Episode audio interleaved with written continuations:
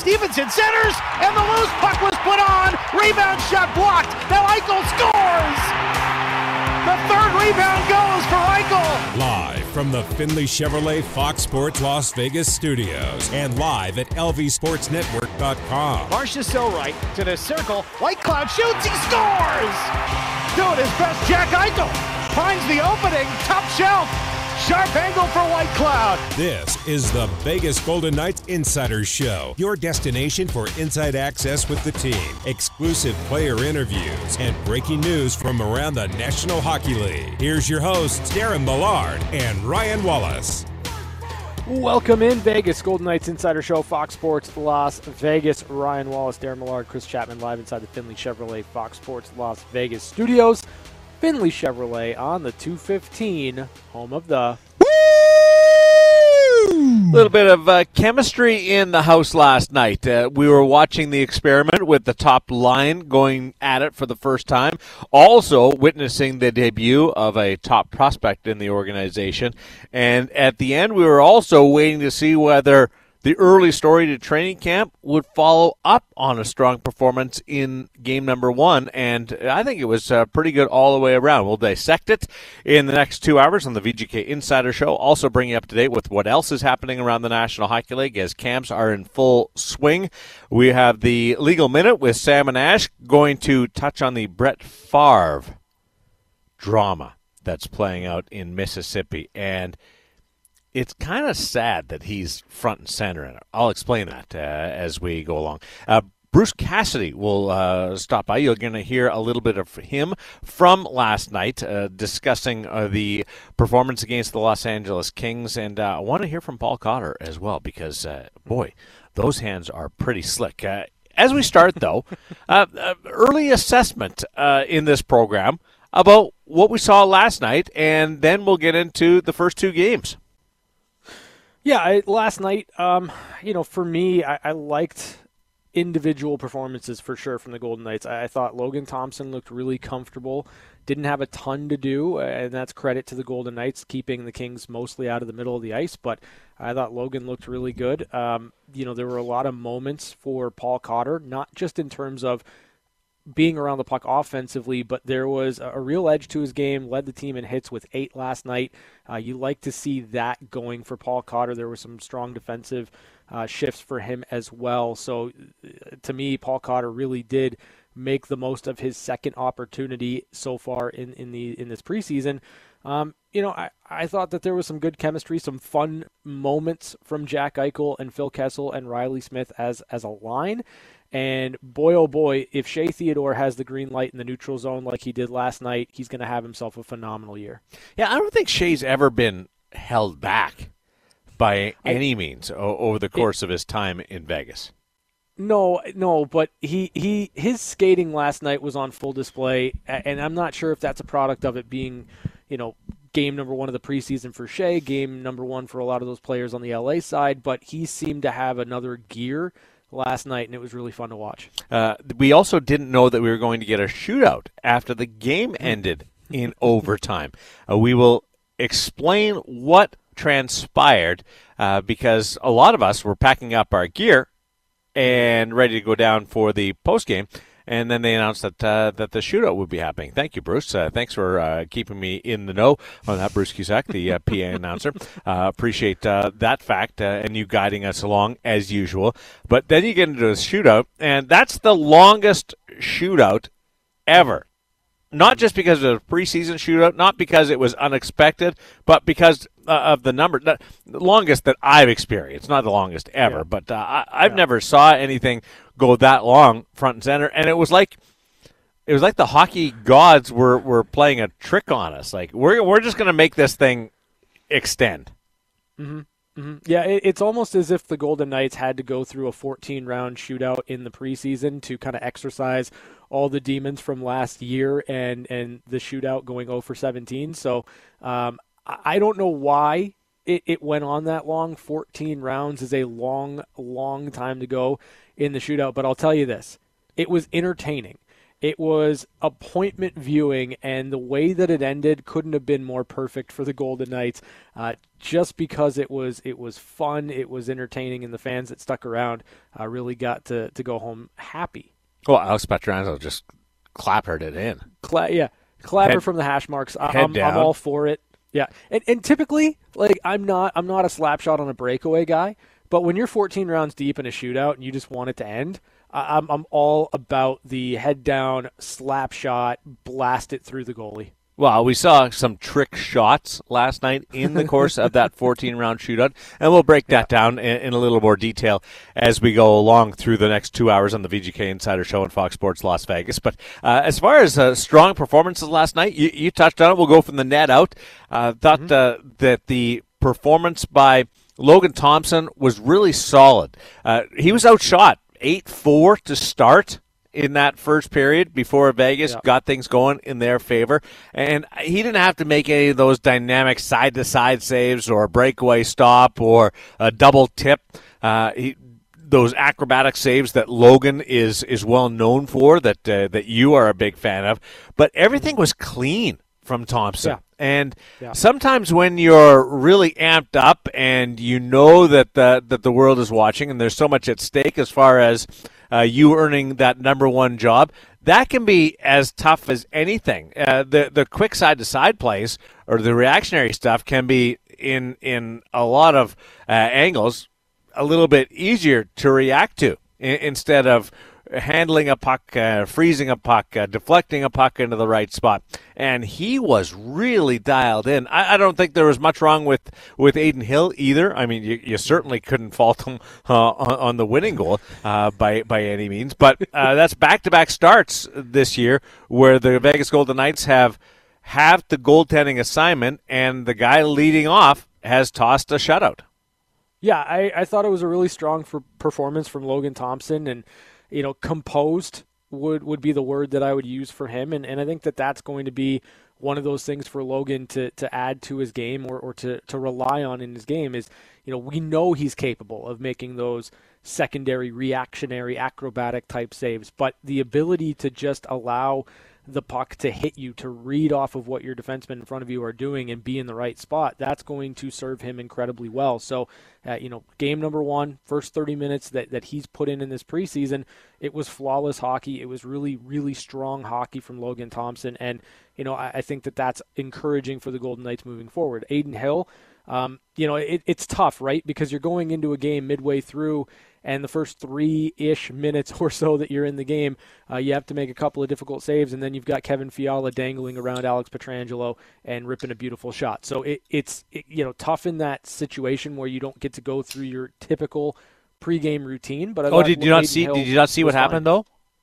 To when Adin On Hill what? went in because they switched Oh, I in a did. TV timeout. Yeah, uh, yeah. and it was lucky enough. Nor, you don't get a uh, like it's not guaranteed that you're going to get a warm up, but because it was a TV timeout, they, they let Marchessault uh, he grabbed uh, five pucks from the uh, the timekeeper's booth. And uh, and he got to fire some shots over to him, so that was cool. And that came in handy when he faced a breakaway with his first shot. yeah, exactly. It's it's not like uh, Adin Hill's night was easy from jump. It was it was just, again right in the middle of, of the Kings maybe making their first real push of that second period. Uh, but no, I, I don't think that it was it was a bad performance at all from Adin Hill. I am very curious to see uh, what he's able to do when he gets the start for a game. I, I do think it's a little bit more difficult and, and harder maybe to evaluate a goaltender coming in midway through, even if they get five shots from Marchessault. Um, but I, I, I think that again, this this goaltending trio of Michael Hutchinson, Logan Thompson, and Adin Hill, all they're going to do is push each other the remainder of this preseason. Logan Thompson actually got a break the way the game went from a flow standpoint. He was busy right off the bat and was outshot, as I mentioned, uh, those uh, those eight four uh, drives to to kick off the first half, the fir- opening period, and then he had nothing to do. He, I think he had one shot in the final sixteen minutes that he played.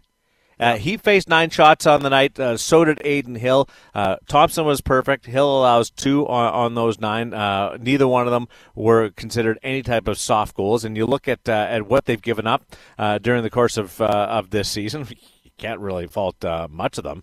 And Bruce Cassidy talked about that a little bit. So that's the goaltending story. A good chance to get their feet wet. Nobody's nobody's done anything to uh, jump leaps and bounds ahead of the other guys, and nobody has fallen behind the pace uh, from this. And they've got uh, that first uh, appearance out of the way.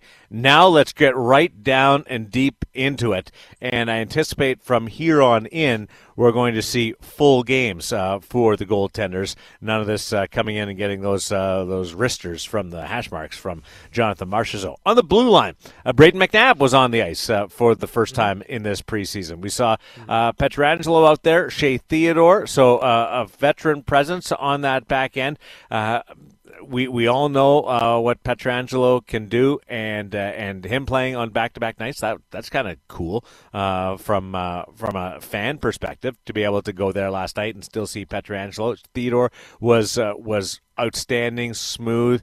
Uh, McNabb, talkative. I love seeing Pietrangelo and Daniil Chayka mm-hmm. as as a team, as a pairing, and I thought it brought out the real confidence in in Chayka. Uh, he talked to Ashley Weiss at the intermission, and he mentioned uh, to Ashley how the more Petro talked to him, the more confidence he got as it went along. And there'll be some made of the altercation uh, with Pietrangelo and, and Chayka jumping in there. And that mm-hmm. you should do that, whether you're playing men's league or whether you're playing in the National Hockey League. You should come to the defense of your teammate. Uh, I'm not sure it was going to go. It was kind of like a double stick up. Chayka came in to back up Petro, and then when it wasn't exactly going great, Petro yeah. jumped back in. Yeah, and and, yeah, and, and, stood up for him. So that that was that was a neat thing. But but that combination, uh, mm-hmm. they they showed some stuff, and Chayka, he he wasn't shy about getting involved offensively. No, I, I thought Daniil Chayka had a really strong game. There were, you know, certainly that that play where he steps up for Pietrangelo, and you know, you get to a point where uh, you do what you need to do, and I think that that, that kind of drives home the team aspect that Bruce Cassidy's pushing here. But you know, Chayka was making plays in the defensive zone. He's making plays in the neutral zone. Um, he was really, in my estimation, having himself one of the best games that, that I've seen him play. So, you know, from that regard, I, I thought Daniil Chayka had a really strong night. There, there were multiple opportunities where he he you know, killed plays in the defensive zone and started plays uh, in the offensive zone, kind of winning a board battle that allowed, uh, you know, Riley Smith to, to feed Phil Kessel and then to, to get Jack Eichel on, on his horse for the goal. So um, a strong showing from Daniil Chayka. I, I, I want to see more of this kid. I do. And Pietrangelo got a bulk of the special teams work for the Vegas Golden Knights. Uh, power play, almost five minutes uh, of total ice time. Uh, also killed some penalties, but uh, Brayden McNabb was out there on the penalty kill. Uh, also jumping in, though, when you're a man short, and I'm focused on the defenseman right now, but uh, Layton Ahac and Kaedan Korczak uh, were, were prominent when they came a man short, which is uh, very important with this team when you've got front end defensemen. Uh, not that I don't want to see Petro killing penalties, not that I don't want to see uh, uh Alec Martinez killing penalties uh, because they're both really good at it. If you can add some depth and earn your way into the lineup by being that role, uh, it gives you a leg up. And Korczak and Ahac have been valuable in that department. Yeah, you're you're absolutely right. I mean, you you kind of look at the way the Golden Knights are made up right now, and if you had it your way, right, you would have Shea Theodore and Alex Pietrangelo mostly just focused on power play. Uh, Alec Martinez, I feel like his value and what he's able to do on the penalty kill is, is too good to, to kind of pass up in that regard. But you do want another guy. You, you want whoever's going to, to kind of fill in or be that, that sixth or seventh defenseman, you want them to be able to show well and play on the penalty kill. And, you know, Kaedan Korczak, I thought, had a really strong game. It, it was um, steady by all accounts. Same thing with Layton Ahac. So, you know, the, the young guys, the young defenders for the Golden Knights that kind of have an opportunity in front of them with, with the Nick Hague situation still ongoing, uh, I thought showed well last night, too. And, and ice time was balanced on that back yeah. end. It was a close game. Yeah. Vegas scores first. Uh, LA ties it, and then it goes into overtime. But uh, you've got at the high end, uh, Shea Theodore and Brayden McNabb uh, just over 23 minutes, and then it's Pietrangelo. And after that, you you work in the hopefuls, the kids in uh, Kaedan Korczak, just shy of 15 minutes. Hey, Ahac was 15 and a half. Uh, Chayka was just under 15. Uh, I like the way they, they rolled that bench, and it's not a real big surprise because it is the preseason, but uh, I, I, thought that uh, the consistency of that game, and, and there was more – there's more five on five play, so you're allowed to do that. You're able to do that kind of thing. Uh, I I thought the the disbursement and the ability to showcase their games was was a lot more uh, in front of us last night than it was the night before. Yeah, you're you're absolutely right. I mean, you, you didn't have any defender going into eight nine minutes of, of penalty kill time, yeah. and you know you you had the majority of that first period and, and really the majority of the second period that were free of penalties, a handful on either side. But um, you know, it wasn't until really the third period where special teams started to take a little bit more of an emphasis as as more penalties were being called. But you know, for for the most part, that game had tremendous flow, and and you were able to to really settle in and see what some of those youngsters could do in those five on five situations. If you're a person that loves offense, loves skill and generating plays out of nothing, well, on the mm-hmm. back end, the Vegas Golden Knights have shown a couple of kids in these two games to start off the preseason. Uh, really, really strong in that department. In Lucas Cormier the night before in Denver, and then last night, Chayka uh, mm-hmm. guys that can just make stuff happen and, and have the confidence to do that. I, and I think it kind of goes back to your point about you know what Chayka said in, in, between periods, and he said something similar to, to Dan D'Uva is when you've got the communication and you're out there with a guy like Alex Pietrangelo, your confidence starts to grow. You start to, to get the sense that you can you can lead a rush, you can get through the neutral zone and make a play, you can pinch in a little bit if you need to and, and find that play. So the more you can pair up some of these young guys with those veterans, especially a guy like Pietrangelo who's known for uh, being an all-around defender, but also being incredibly instinctual in the offensive zone, uh, I think you're starting to see players really latch onto that and grow from that advice inside the game and outside the game. Second straight night, the Golden Knights uh, score first, uh, held to one goal, however. Up front, we saw a much different lineup uh, for three of the four lines, and a lot of the attention from us uh, going into the game yesterday on the VGK Insider Show was on the top line, and our first look mm-hmm. at Phil Kessel paired with Jack Eichel and Riley Smith, and they didn't disappoint. They scored the first goal. Uh, there was some some action out there. I thought uh, Eichel was electric at times. There was some some passing off uh, interaction, give and goes from Eichel and Kessel in particular on up and top of the zone, going back and forth, searching for a lane and a, a, an avenue to get that puck to the net. Uh, I didn't think that there was anything in that game last night from those three that made me think I'd like to see a, a tweak on this. Yeah, no, I, I honestly I didn't either. I, I enjoyed watching Phil Kessel Riley Smith and Jack Eichel play hockey together. I, I really did. Uh, you know, there are a couple of things. The extended offensive zone time, that that's a plus. You, you, certainly want that. You want your top line, or what would be the top line for the Vegas Golden Knights, to dominate in the offensive zone. I thought for stretches they, they certainly did that. Uh, the interplay between Kessel and Jack Eichel, there was one shift. I think they were both uh, in the offensive zone for about a minute, and they were the only two people that touched the puck. Yeah. It didn't lead to anything, but you had control, you had movement, you had lanes, you had things, and you could see that both guys were starting to get in tune with where one another were going to be. Could you hear the carousel Riley, music uh, while they were yeah, doing yeah, that? Yeah, you know. Absolutely, and and and away from the puck, you had Riley Smith, you had the defensemen, all trying to find lanes, all trying to find angles. So uh, the movement for me was just really fun, and, and, then there were some plays along the boards, Kessel to Eichel, Eichel to Kessel, that I really liked. But I'll tell you, Jack Eichel in that game yesterday. We're talking about a preseason game, first one of the year for Jack Eichel.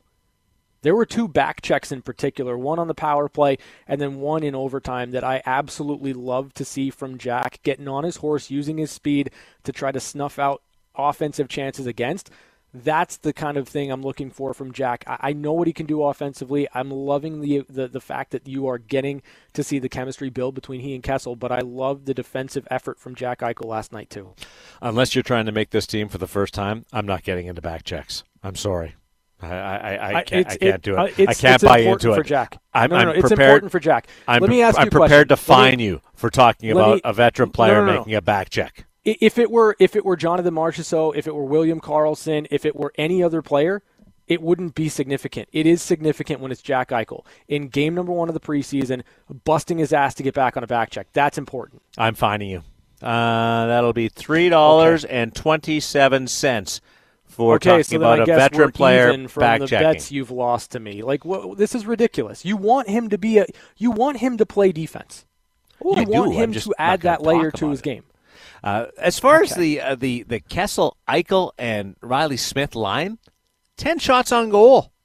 That's pretty good for for Yeah, never good. having played together. And there's some power play time mixed in there that's going to give you extra opportunities. But uh, 10, uh, 10 shots on goal, they score a goal uh, and and look good doing it. That's uh, a significant positive for Butch Cassidy and crew. Yeah, I, I again I agree. They had they had possession of the puck. They were in the offensive zone a heck of a lot, and and I thought that they were really close to kind of breaking the game open. I you kind of have to give credit where credit's due. Pheonix Copley came in after uh, the first period, and he was really really good for the Los Angeles Kings in net. Um, but I, I mean, realistically, when you look at it, the the, the way that Eichel, Kessel, and Smith were generating offense, generating chances. Um, it was it was there for the taking. It was a game where if you get that same type of of response or same type of play from those three, you're going to like your chances most nights. You brought up the shift where Kessel would go across the blue line and hand it off to Eichel, and he would come back, and there was a rotation with them uh, handing off the puck to each other. Three or four times uh, they passed it to the other guy, and everybody else was in the zone. That would be one of the most difficult positions ever if I was playing on the ice as a skater. Not getting in the way of what those two guys were doing and and trying to find the open ice. Do I go stand in the corner? Do I just go stand in front of the net? I don't want to go up top, but I feel like well, Kessel's coming across. I should I should backfill that spot. But then as soon as he hands it off to Eichel, he's going to run into me. I was thinking about the other three players and watching them, and and that showed great hockey sense from everybody that was on the ice in that regard. Not just to run into those two who controlled the puck for about forty five seconds. Yeah, it, it was really interesting to see kind of the lanes and, and the and the routes that some of the other players were taking. Uh, Riley Smith was putting in a ton of work down low, trying to put himself in a position to accept a pass, to to, to present himself an option to put the puck on the on net if they if they were able to get it to him. Um, I, I believe it was also Pietrangelo and Chayka that were on the ice uh, during that particular shift, um, and you know. When you have the ability, right, of having Jack Eichel and, and Phil Kessel on the ice, but then you you compound that with the the hockey IQ, the offensive IQ of, of Alex Pietrangelo, um, you've got guys that can really read off of what they're doing. It'll take time for sure, but you know the the the baseline work was there last night. If they can, if the Golden Knights can continue to build on it, I think that they could have something special in that line. It's just whether or not you're going to be able to continue to grow and grow and grow over the preseason. We'll get into this whole Brett Favre situation in the legal minute with Sam and Ash, samandashlaw.com in just a bit. But uh, one more forward line because we're probably going to run out of uh, time in this segment, but we will get into it uh, in the uh, in the next block. The the line that included the kid and all the anticipation surrounding Brendan Brisson, along with William Karlsson and Jonathan Marchessault. Eh, It looked uh, at times like a line that had a couple of guys getting their feet wet of the season, and then a player making his preseason NHL debut. Uh, there was uh, one time in particular where I felt they were looking for Brendan. Uh, trying to trying to get the puck to him because it could be such a moment, and uh, and and vice versa, and not not totally in sync, but but not a not a bad debut at all. Uh, the the it's an interesting line because there's a lot of um, lot going on with with those three players. You've got the the chemistry between Karlsson and Marchessault, and then throwing this kid that's never played before. Well, it's it's nice to play with two veterans. It's also like, okay, where am I supposed to go? Because these guys seem to do it instinctively. Yeah, I, there were flashes, there were moments, um, you know, where I think Brendan Brisson uh, had had uh, was more noticeable. I guess there were a couple of plays, uh, certainly the the two on one with Jonathan Marchessault, where he kind of follows it up and is able to it just misses a rebound opportunity. That was that was a really strong play for Brendan Brisson. Um, was that the two on one? Th- that was the yeah. sort of like two on one. Yeah. Yeah, yeah. So like there were moments for sure. I think that you know Brendan Brisson being um, being unafraid to, to rip a one timer on the power play. Those are things that I, I want to see from the player. Well, you better um, not be afraid. That's his bread and no, butter. Exactly, exactly. And and you know you again you, you, we kind of talked about it pre pre game yesterday. Is, is there going to be any defaulting from Brendan Brisson? Uh, I don't certainly not on the power play. I don't really feel like he was defaulting too much, but I do agree with you in that there were moments where I think William Karlsson and Jonathan Marchessault were trying to set up Brendan Brisson. They were trying to find him instead of maybe taking the play that that was in front of them. So, um, yeah, it's two veteran guys getting their feet wet. It's Brendan Brisson trying to make an impression. Um, you know, maybe you maybe you wanted a little bit more out of that line just from a a, a goal or uh, a moment perspective, but overall, I thought it was a pretty strong debut for for Brendan Brisson in the Golden Knights uniform. He was the center of attention later on in the game, and we'll tell you why in hour number two. But it all focused on Brendan Brisson. You won't believe the story that comes uh, out that I'm going to tell you about uh, Brendan Brisson. But a couple of shots on goal. He had uh, had a hit, had a block shot. You go through his line.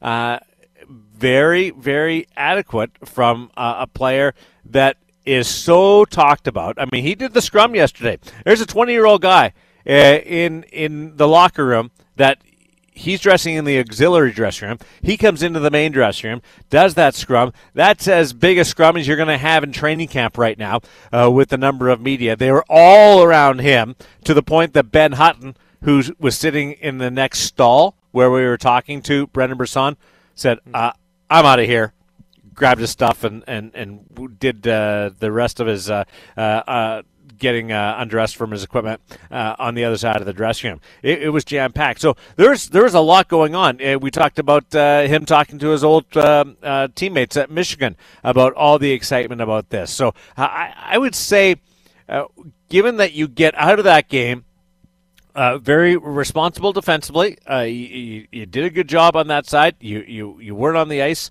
uh, uh for for a goal, so you get through that. You have over 50 minutes of ice time. You have a couple of opportunities. You're on the power play, and and look at his power play time. It was three and a half minutes. So uh, all all things considered, relief. Now let's go do it again but he's he's mm-hmm. gone through the experience once. Uh, Mom and Dad were in the building last night for for for a preseason game. That's about as big as it gets for a yeah. for a player to have family in town, friends and family, and and so much of the focus on you. He can play now. Now now he just gets gets back to doing what Brendan does. Yeah, I, I agree. I, I would expect him to be better in that in that next game and you know, again, I, I think that what Bruce Cassidy's kind of spoken about when it comes to Paul Cotter, it, it applies to Brendan Brisson. You you got to show what you can do and play your game, but then you've got to show that there's a consistency about what you do and that you're able to do it 82 times out of the year. That that's the ask, that's the expectation we have for you. Uh, it was good for Brendan to get that first one out of the way, and I'm looking forward to what he does the rest of preseason, leading into uh, uh, leading into the regular season. Got uh, 12 more forwards uh, to talk about uh, as we go along here that skate every single night. We've been through six of them from last night. We will dissect the other two lines when we continue, plus the legal minute with Sam and Ash. We've got one timers, news and notes from around the National Hockey League. And I'm going to give you the top five goalies going into the season. Who would I like on my team from one to five? Not the best numbers but who I would take on my team from number one to five. And I've got a shock for you on that list. Uh, the third and the fourth lines, if you want to call them that, from last night. Uh, plenty uh, to discuss there. Uh, Sakari as well as Paul Cotter. We'll get into as we continue. Right back after this on Fox Sports Las Vegas. This is the VGK Insider Show. We're back to the Vegas Golden Knights Insider Show on Fox Sports Las Vegas 98.9 FM and 1340 AM.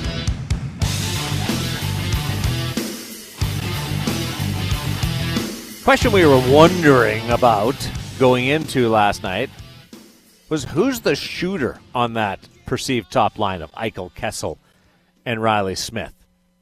Mm-hmm. Smith had four, Eichel had yep. three, and Kessel yep. had three. I, we're, yep. we're no closer to answering that.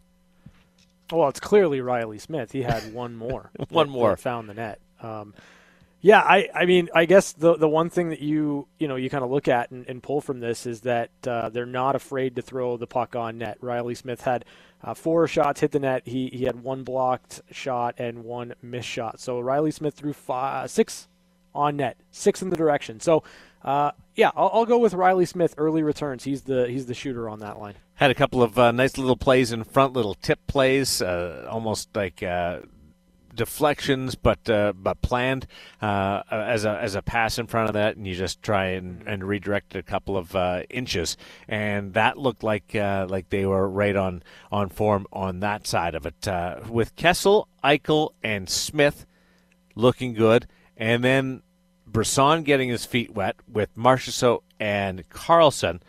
Next up is the return of Leschyshyn, Cotter, and Rondbjerg the yeah. three guys that we saw so much of last year uh, in relief of that injury riddled lineup. And it's hard to, to think of them as, as guys trying to make the team when like two of them used up their rookie eligibility last season, mm-hmm. and, and, and Paul Cotter uh, we're so familiar with. Uh, uh I, I, like watching them back together again. I, I like they're not going to make the team together. That's that's sure. it doesn't work that way where a line comes up and supplants another line and, and takes over. So they're going to have to do it individually. But I but I did enjoy watching them as a unit. Yeah, I, I thought that you know they're they're a well constructed line, and and again, I, if I'm going to pick one guy that that stood out to me more so than the others, it was it'd probably be Paul Cotter. Uh, it just in and around the puck all the time every single shift he was on the ice, he was he was doing something, whether it be in the defensive zone or whether it be in the offensive zone. So I, I liked a lot of Paul Cotter's game. I thought, you know, the the ability to go back out there, run it back, and even though he didn't put the puck in the back of the net, he was still doing the things that Bruce Cassidy wanted to see him do. Uh, it was a good showing last night from Paul Cotter. That whole line in particular, but but Paul Cotter especially. Well, he's noticeable, right? Even when he's throwing hits and he gets knocked down, He's yeah. he's still in the middle of the fight, and yeah, well, he had the because well, he gets hits. right back up and throws a hit. Yeah, like he had he the eight hits last night, and Leschyshyn had five. Uh, I'm I'm I'll go with a with a strong honorable mention to Jake Leschyshyn because he uh, he yeah. didn't score, but he was around it last night, and he is a worker. And uh, Shane Hnidy and I were talking today, where if the, if, it's like Jake does everything really well, but nothing exceptionally better than any other part of his game. It's it's right across like in a video game, it would just be a flat line in the in the seven range.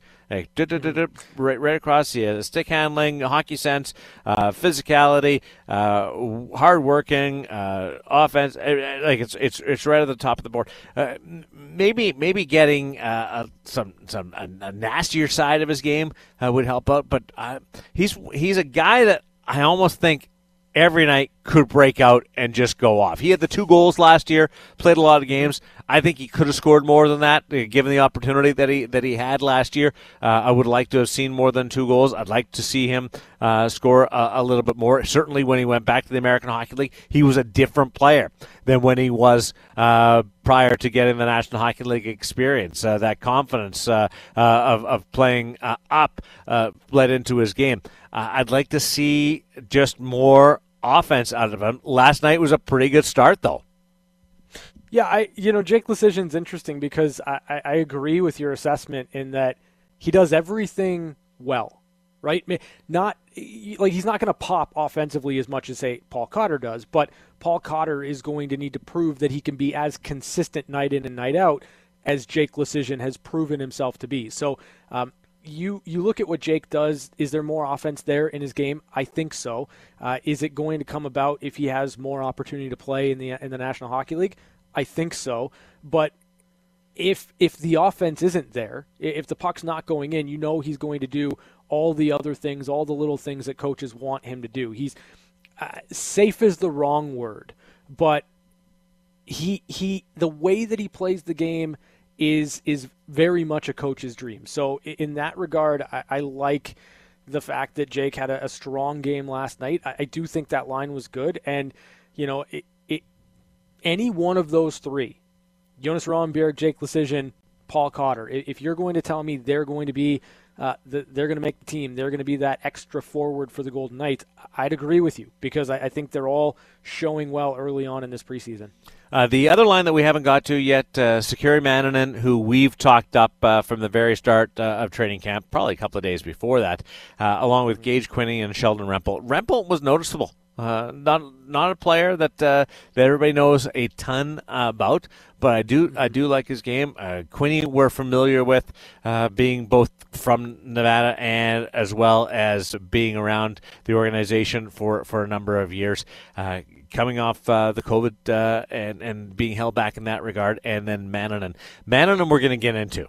I promise okay. you, we get into Manninen mm-hmm. because there's a debate happening right now, and it's happening on this show about what makes Manninen tick, what separates him, and will allow him to make this team, put him over the top there is a strong difference of opinion, which is actually kind of good because it means he's excelling in multiple areas. But we'll tell you all about that. Uh, we got to take a break. The legal minute uh, discussing Brett Favre, and there's some controversy there, and it involves maybe maybe lessening the focus on Brett Favre does that make sense? It's the Legal Minute with Sam and Ash and one timers. News and notes from around the National Hockey League, all to come on Fox Sports Las Vegas. It's time for the Legal Minute with Sam and Ash on the VGK Insider Show.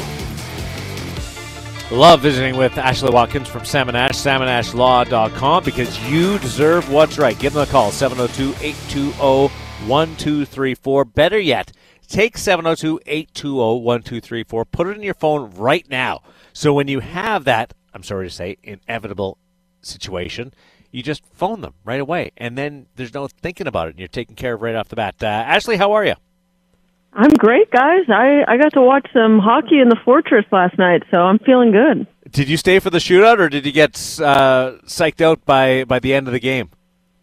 Oh, you know what? I have to confess, I left after the second. So ah. as far as I'm concerned, it was a one-one and oh, I, will take that. Well, they kind of did split because LA won in overtime, and then we got to to win the the, the shootout. So uh, I'll take that that draw. Hey, we got this situation involving Brett Favre, and it's it's a it's a layered story. But basically, there was. Uh, money that was intended to go to uh, the uh, help out people uh, on welfare, uh, social assistance, uh, and from the governor of Mississippi, Phil Bryant, and he sent some over to Brett Favre, who used it to build a volleyball facility at at Ole Miss, and Bryant, the governor, says he didn't know Brett was doing that, but he was still giving it to Brett Favre. Uh, so, where, how complicated and how nasty do you think this whole thing will get? Oh, it's complicated, and, and you know, I think it's probably worth seeing it at its nastiest. I think they've figured out where the funds were going and who was receiving it all. And what they're now trying to do is people are pleading guilty and cooperating, and so they'll testify and they'll give statements, and they'll start to point the finger of who knew what what they knew, how much they knew, and that's really what Brett Favre's issue is, is if he was aware that the funds he received or funds that he was requesting were actually supposed to go somewhere else and that his requests were under the understanding of misappropriation, that's a problem. That's can where he will face consequences. Can he go to jail? Potentially, yeah. yeah. I yeah. mean, what he he did receive what was it 1.1 million from them and he's apparently all for speeches that he never gave, and he's returned all that money. I think they're still trying to get the 200 grand in interest, um, but I don't know if they would actually pursue charges on jail time with him. They probably just want the money back, maybe some type of restitution or other financial penalty. But pursuing jail time on this would be a legal battle and ta- more taxpayer money going down the drain. Well said. So when when you look at it kind of from the people that, that lost out on, on these funds, like what's their discourse? Because obviously um, there were funds that should have gone to certain individuals that, that were you know in need of, of that money, and it instead went and, and was funneled in a different direction. What's their recourse here? Well, yeah, so that's the problem. There is money that's never going to really reach the hands of who it was supposed to. So the state's going to feel this pain for a while. And that's why it's really important to pay attention of who you're electing into offices and who is in control of these various federal funds, these grants, all this money. And it's so ripe for such misuse and in issues like this. And so it's really important that you have quality people in there. Um, but your question is who what's the recourse for the families and the individuals and what how do they make up for it? And unfortunately they don't. You know the the state is suing all of these people because it's the state's money and it's hard to prove exactly who is entitled to that fund. Wow. Like and, and it's uh you need to be uh, like a super duper smart person with uh, 300 super duper smart people uh, able to track money to, to follow this kind of trail yeah, it, it's complicated, and really it comes down to look, the money should have gone from A to B to C, and it should have been all fine and dandy, but somewhere between A and C, it went to X, Y, and Z, and that's a problem. That's a, a problem. The, a lot of the information in the investigation and, and finding how this occurred came from texts that were that were sent yeah. out, uh, and uh, I, I'm curious how, how do you access that? How does law enforcement get get the right to to grab somebody's text and and and how far back can they go? Well, so that's that's a great question. That's why you see so many of these individuals are put into a lawsuit to begin with. It's because they have information that the only way the party trying to get it here, the state of Mississippi, uh, they have to file a lawsuit and they get the subpoena power, and then they can request items that are necessary to proving their case. So in this case, it would be text messages, and it would be limited to look. And this happens even with what we do with medical records for our accident victims. You know, the the defendants, the insurance companies, they always want all of the medical records of the, our client. And what we say is, no, look, we just have to show you the relevant time period. And it's our job to make sure that they're only getting access to relevant information, whether here it's text messages that it's for the time frame at issue, or whether it's in our case what we do day in and day out, whether it's medical records or sometimes text messages too. That that's cool because you know when I went through it, uh, you guys asked for my text message who I communicated with. Dave Goucher, I, I communicated with apparently because I don't remember it, but uh, he said he had a text message. But you didn't ask for all of my text message. I was I, I just uh, figured that out now uh, why that was relevant. Uh, really interesting stuff. Um, it does Brett Favre take away from from the real root of, of this problem a little bit? Like he's a sensational, uh, the famous guy, but in the grand scheme of things, it's it's way more than Brett Favre uh, when you're talking about welfare and social social assistance. Yeah, you know what? I don't know if he's taking away from it. I think he's actually bringing some press to it. Otherwise, no one would really be talking about it. And a lot of people are arguing, even with Brett Favre's tangential involvement from what we've seen so far, it's not getting enough press coverage. It's, I mean, we're talking millions and millions of dollars that are gone from the state welfare system by misuse and, and political corruption. And so the fact that it's not getting national headlines, that's frightening. And the only reason we're hearing about it and you and I are talking about it is, is because Brett Favre's attached to it. That's totally true, Ryan. Yeah, it, it is interesting because, you know, I, it, being aware of, of what's been happening and what's been going on, I, I thought maybe it was just because we are in a sports specific field. But the, the fact that – you know, there's there's not much else beyond this being spoken about nationally, and it's just kind of clued in on Brett Favre. I, I guess is it is it fair in that regard that he's kind of the one being singled out for these lawsuits, or is this just kind of a way to get it on a, a bigger scale so that everything that's gone wrong in this department with, with these funds can be can be brought to light, so to speak? Yeah, I don't. I don't see Brett Favre as being singled out. You, the the state's bringing has sued everyone it considers to be a, a, a wrongdoer or a party to this misappropriation of the welfare proceeds. And so, what they will do is, as evidence surfaces, they will evaluate each defendant and let go of them or reach settlement agreements accordingly. I don't. I don't think Brett Favre's being singled out by anyone in the legal process. I think he's just being singled out in the media. That's the legal part of it. Uh, I want to get to the meat of the situation. Uh, what's your food, your go-to bite at the at the fortress? What, what do you grab if you're hankering for oh, that's, eat? That's a great question. You know, I used to. There was some like next to Pizza Forte and Shake Shack. There was a like a sausage bar, and those were really good. But it's now replaced with burritos and some type of like burrito bowls. Oh, really? So I tried Pizza Forte. Yeah, so last night I tried Pizza Forte for the first time. I know that's run by Mimmo Ferraro, who Ferraro's Italian restaurant on Paradise. So it has pedigree, and so it's actually pretty decent for stadium food. I was, I was satisfied. I am checking that out tomorrow night, uh, 110%. Uh, Ashley Watkins, samandashlaw.com, 702-820-1234. Once again, you're making it happen on the VGK Insider Show. Thank you. All right, thanks, guys. Have a good one.